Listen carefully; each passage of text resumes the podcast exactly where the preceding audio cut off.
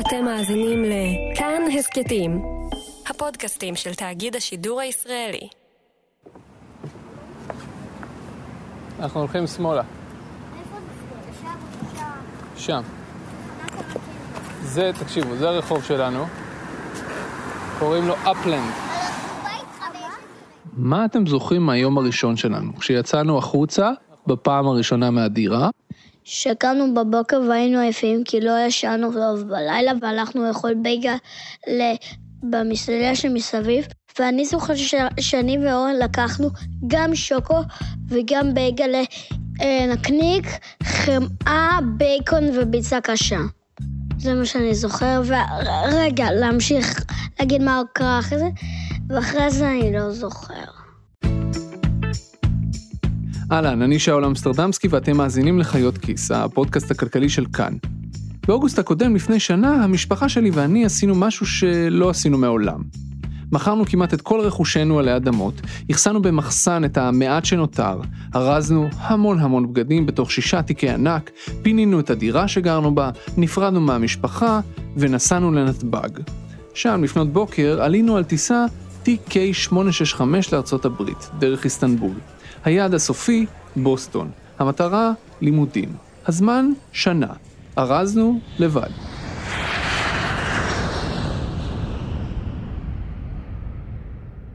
אם האזנתם לפרק 104 של חיות כיס, הפרק שהוקלט בהופעה חיה מול קהל, אז שמעתם אותי ודאי מדבר על השנה שלנו בארצות הברית. על איך זה מרגיש לעשות רילוקיישן.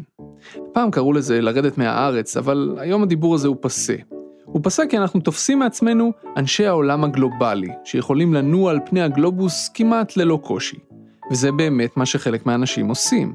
משפחות צעירות קמות מדי שבוע ונוסעות. חלקן יחזרו, חלקן יישארו, חלקן ימשיכו הלאה, למקום הבא. בשנים האחרונות הנדידה הגדולה הזו הפכה להיות כל כך רווחת, שתוכלו למצוא בעיתונות הישראלית אין ספור כתבות על רילוקיישן. מדריכים על גבי מדריכים, האם זה כדאי? למי זה כדאי? מה רשות המיסים חושבת על זה? וגם כתבות מגזין, על איך זה להיות גולים בארץ אחרת, או איפה יש את החומוס הכי ישראלי, ואפילו כתבות על הצד האפל של הרילוקיישן כבר אפשר למצוא. אבל אני רוצה לדבר היום על משהו אחר. על משהו שלא יצא לי לקרוא עליו לפני שנסענו.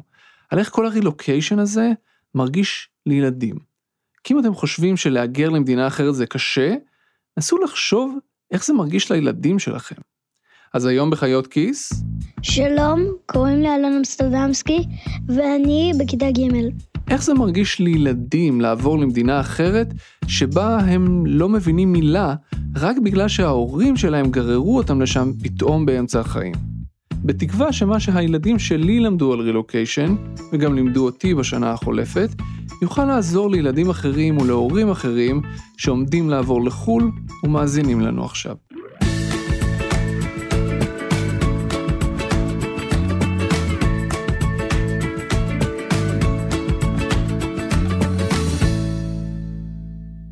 מעבר להתרגשות הראשונית, אחרי שההורים שלהם בישרו להם שעוברים לארץ אחרת, נסו לדמיין איך מרגיש ילד בן שמונה, או ילד בן חמש, כמו שני הבנים שלי, כשההורים שלהם עוקרים אותם מהסביבה הטבעית שלהם, מהחברים שלהם, מהכיתה שלהם, וגוררים אותם עד לצד השני של העולם.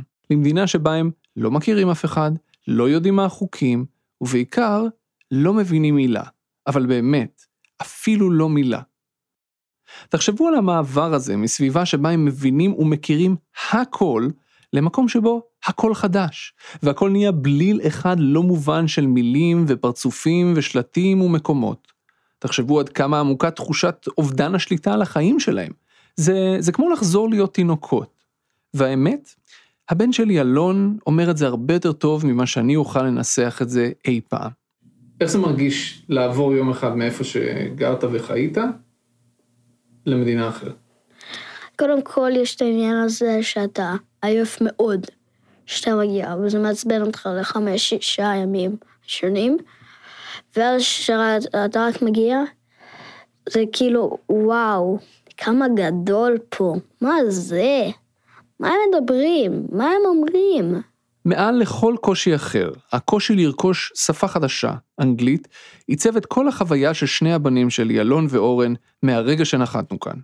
העיר שאנחנו גרים בה, קיימברידג', היא עיר אוניברסיטאית. יש כאן את הרווארד ואת MIT, אבל גם עוד מלא אוניברסיטאות אחרות. ולכן מסתובבות כאן הרבה מאוד משפחות צעירות של סטודנטים שבאו לכאן ללמוד. לשנה, לשנתיים, שלוש, חמש, ומאחר שמשפחות צעירות נוטות לייצר ילדים צעירים, יוצא שבכל רגע נתון נמצאים בקיימברידג' אין ספור ילדים מאין ספור מדינות שונות. ומגיל חמש, כל הילדים האלה צריכים להיכנס למערכת החינוך מבלי שהם יודעים אנגלית. מה עושים? אז למרבה המזל האזור הזה הוא אזור מאוד עמיד. בכלל, מסצ'וסטס היא מהמדינות העשירות ביותר בארצות הברית, וגם קיימברידג' עצמה. ולכן העירייה משקיעה הרבה משאבים במערכת החינוך העירונית. אחד מפירות ההשקעה האלה הוא כיתות ייחודיות שמיועדות בדיוק לילדים האלה, ילדים ששפת האם שלהם אינה אנגלית. בשביל להיכנס לכיתה כזו, שני הבנים שלנו היו צריכים לעבור מבחן ולהוכיח שרמת האנגלית שלהם לא ממש קיימת. וזה אחד הדברים הראשונים שעשינו ממש כשהגענו לכאן. come in the, um, in the room, we're just gonna... לחדר. זה היה מאוד מצחיק. בבוקר אחד הגענו כולנו למקום שבו נערכים המבחנים האלה. אורן, אז בן חמש וקצת, נכנס ראשון. התיישב בחדר מול הבוחנת הנחמדה, שהתחילה לשאול אותו כל מיני שאלות ולהראות לו כל מיני דברים ולהשמיע לו כל מיני קטעים, והכל הכל באנגלית, שפה שהוא לא מבין בה שום דבר. אז הוא ישב ובהה במשך רבע שעה בערך. כן, זה העבודה הכי מצחיקה בעולם. אתה יושב מול ילדים, שלא מבינים מילה, אתה מראה להם דברים, והם לא מבינים מילה. תראו, הוא מוכן לשבת שם. לבסוף, כשהוא יצא עליז וטוב לב, שאלנו אותו, איך היה לו שם? האישה הנחמדה בפנים, היא שאלה אותך כל מיני שאלות? כן. מה היא שאלה אותך למשל? כמה יש בתמונה? אמרתי לה two. אתה יודע טו? כן, כי היה שתיים. מה היא שאלה? כמה מה היה בתמונה? לא, היא שאלה מה היה הכי הרבה בתמונה, אמרתי לה טו. איך ידעת שזה מה שהיא שאלה? כי כי היא אמרה לי. הבנת את זה? מה שהיא אמרה? היא יודעת עברית. כן? כן. היא שאלה אותך בעברית או באנגלית? אבל האמת שהחלק המצחיק של החוויה הזו נגמר פה. כי כששנת הלימודים התחילה, ושני הבנים שלנו נכנסו לבית הספר, הם גילו על ההתחלה שזה שהם נמצאים בכיתה מיוחדת לילדים שלא יודעים אנגלית, זה אולי יעזור להם בטווח הארוך. אבל בטווח הקצר, בטווח הקצר הם פשוט לא ידעו מה לעשות עם עצמם. כי כל הלימודים, הכל כולל הכל, משמונה וחצי בבוקר עד שתיים וחצי בצהריים, הכל, הכל, באנגלית. Then Da- Dana has five uh, fi- fifty cents. אני יודע. She earns מצוין.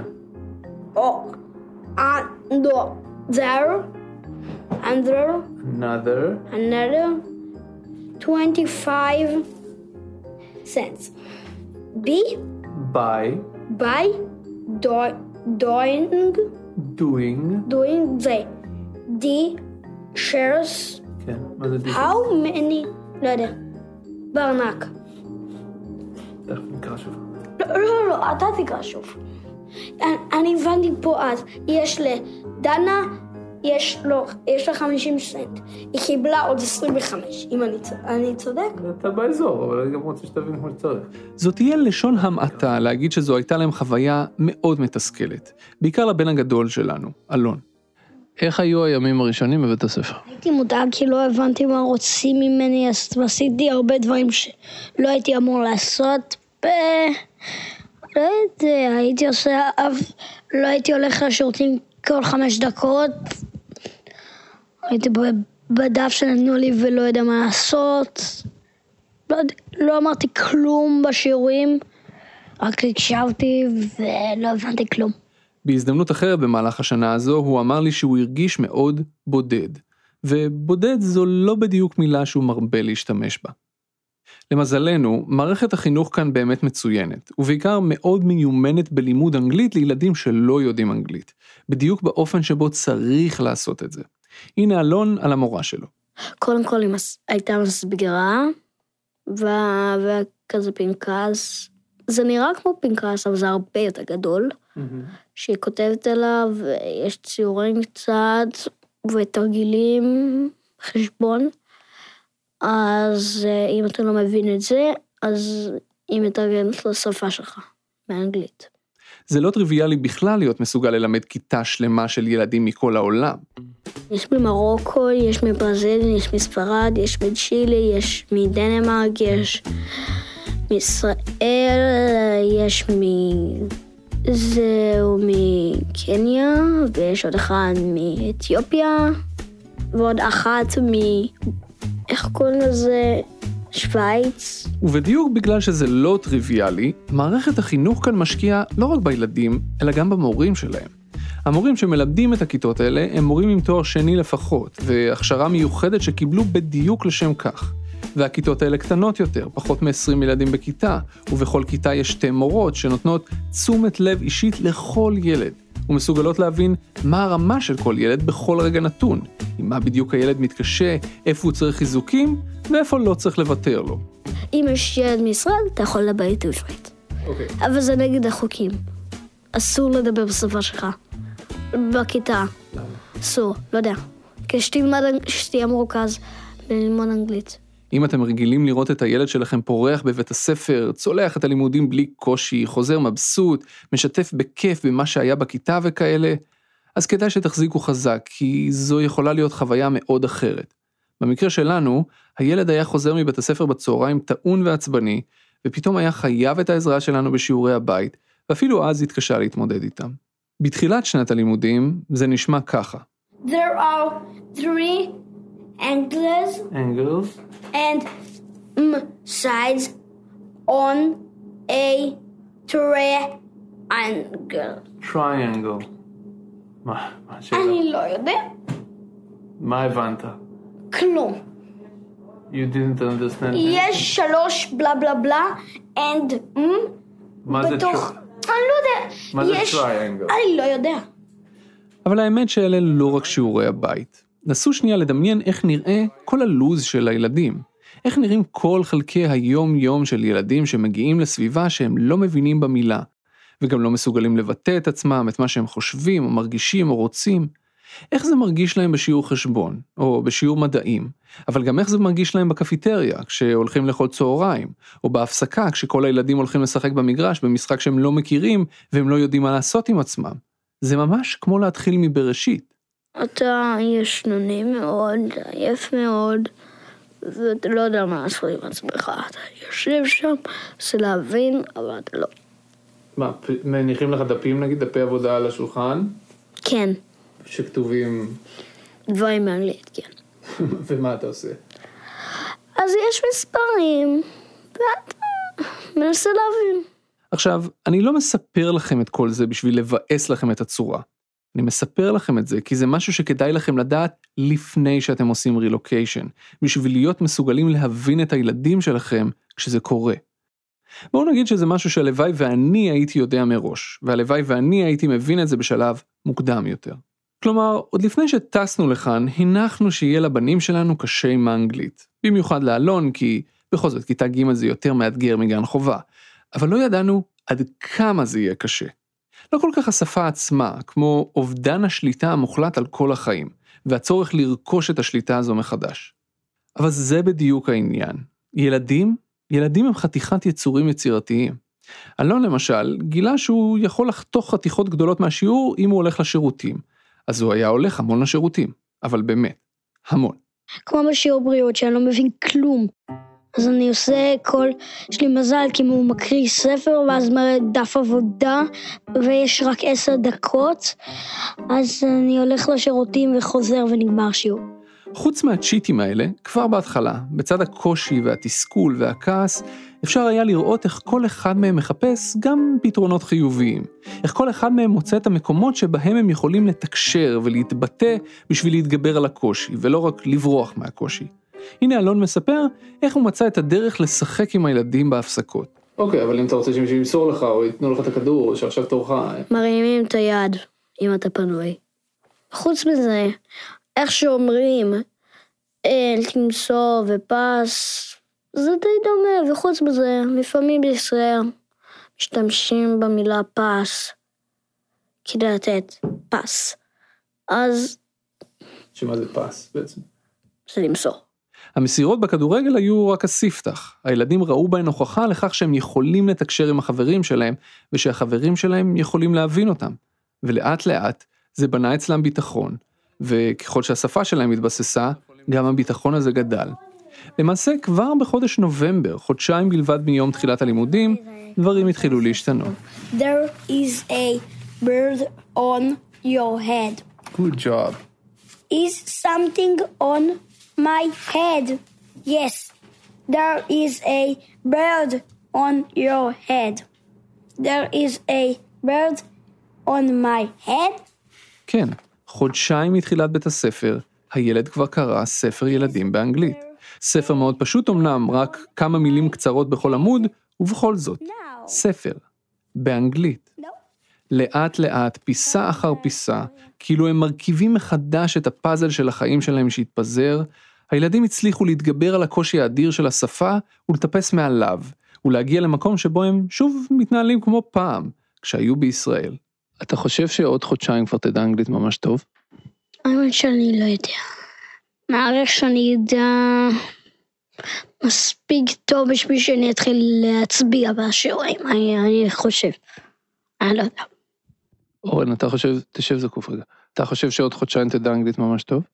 האמת שאני לא יודע, אני פשוט אנסה להתחיל לדבר עם חברים שלי. בחלוף חודשיים נוספים, בינואר, זה נשמע ככה. הנה אורן, שבשלב הזה עוד לא היה אפילו בן 6, ואפילו לקרוא בעברית הוא לא יודע, עושה שיעורים בחשבון באנגלית. You round up the first number, you still take away the difference. וככה זה נשמע בחודש מרץ, שבעה חודשים מתחילת בית הספר. הנה שוב אלון, מקריא ספר. Out at sea, there were strange creature too, creatures too. Some looked like dragons, some looked like fish. וככה זה נשמע בחודש מאי, לקראת סוף שנת הלימודים. How do you feel now these days about talking in English? It's very easy, and I don't have problem with this. I like it What do you like about it? that you can talk with more people. And It's a very people- popular language. can you say whatever you want in English? Not whatever I want, but most of the things I want. והתוצאה של כל אלה היא ששנה אחרי שהגענו לכאן, אחרי שבכל יום הם בילו בין 6 ל-8 שעות כשהם מוקפים רק באנגלית, הילדים שלנו כבר מדברים ביניהם באנגלית, כי זה נוח להם בדיוק כמו עברית, אם לא קצת יותר. Daddy, Yes, are the Spencers going to play too? yes, they're coming too. Are we going in the car? I don't know, what, you, what do you think? Yes. Yes. Should we go by car? Yeah. Or by bike. We can go by train, Yeah. and then it's really close. Yes. Yes, let's go by Yes, train. yes.